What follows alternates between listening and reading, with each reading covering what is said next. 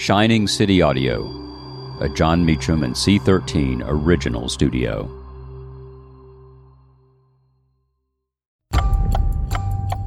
On July 22, 1937, Franklin D. Roosevelt's court packing plan is defeated. I'm Jon Meacham, and this is Reflections of History.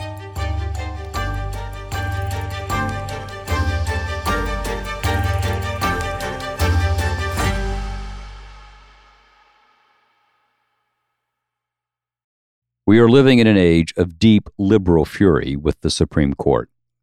The Republican appointed majority of the current court, including three justices named by President Trump, has, among other conservative decisions, overturned Roe v. Wade.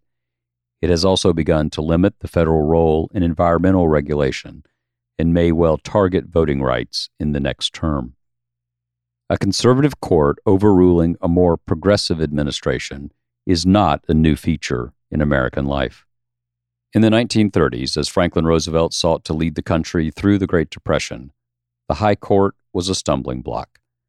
Fresh from a sweeping reelection in 1936, he had carried every state except for Maine and Vermont. FDR addressed the nation in March 1937.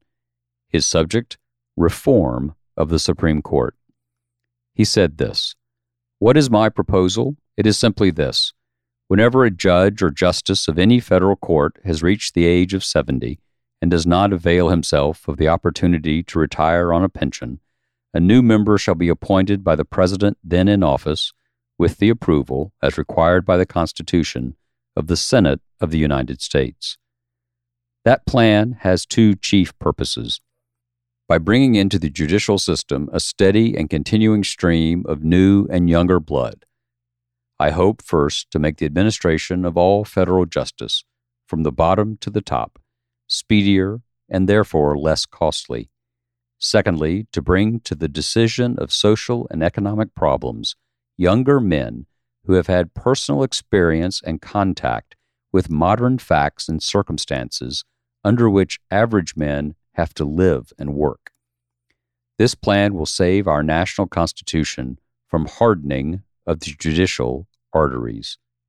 This plan of mine is not attacking of the court. It seeks to restore the court to its rightful and historic place in our system of constitutional government and to have it resume its high task of building anew on the Constitution a system of living law. The court itself can best undo what the court has done. The Democratic controlled Congress disagreed with Roosevelt. In a report, the Senate Judiciary Committee made itself plain, writing, The bill is an invasion of judicial power such as never before been attempted in this country. It is essential to the continuance of our constitutional democracy that the judiciary be completely independent of both the executive and legislative branches of the government. It is a measure which should be so emphatically rejected that its parallel will never again be presented to the free representatives of the free people of America.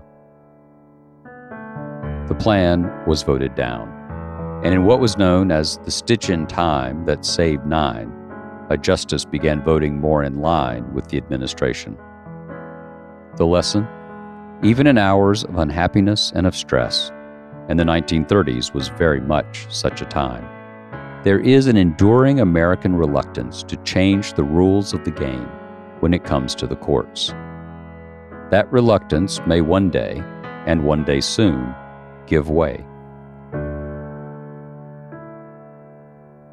But it didn't for FDR, even with his massive majorities in Congress. That, at least, as we debate the future of the court, is one precedent to keep in mind.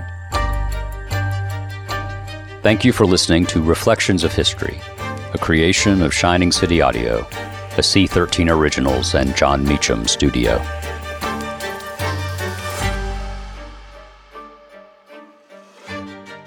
Reflections of History is executive produced by me, Jon Meacham, and Chris Corcoran, Chief Content Officer and founding partner of Cadence 13. Production and editing led by Lloyd Lockridge and Chris Basil. Production assistance and operations by Andy Jaskowitz, Adam Macias, and Kelly Rafferty. Cadence 13 is an Odyssey company. I'm Lauren Sherman, the writer behind Puck's Fashion and Beauty Memo line sheet, and I'd like to welcome you to my new show, Fashion People. On every episode of Fashion People, I'll be talking to insiders about the stuff we're all whispering between the press releases, from M&A rumors to celebrity stylist dish to the future of legacy media. Be sure to follow and listen to Fashion People, a presentation of Odyssey in partnership with Puck, available on the free Odyssey app or wherever you get your podcasts.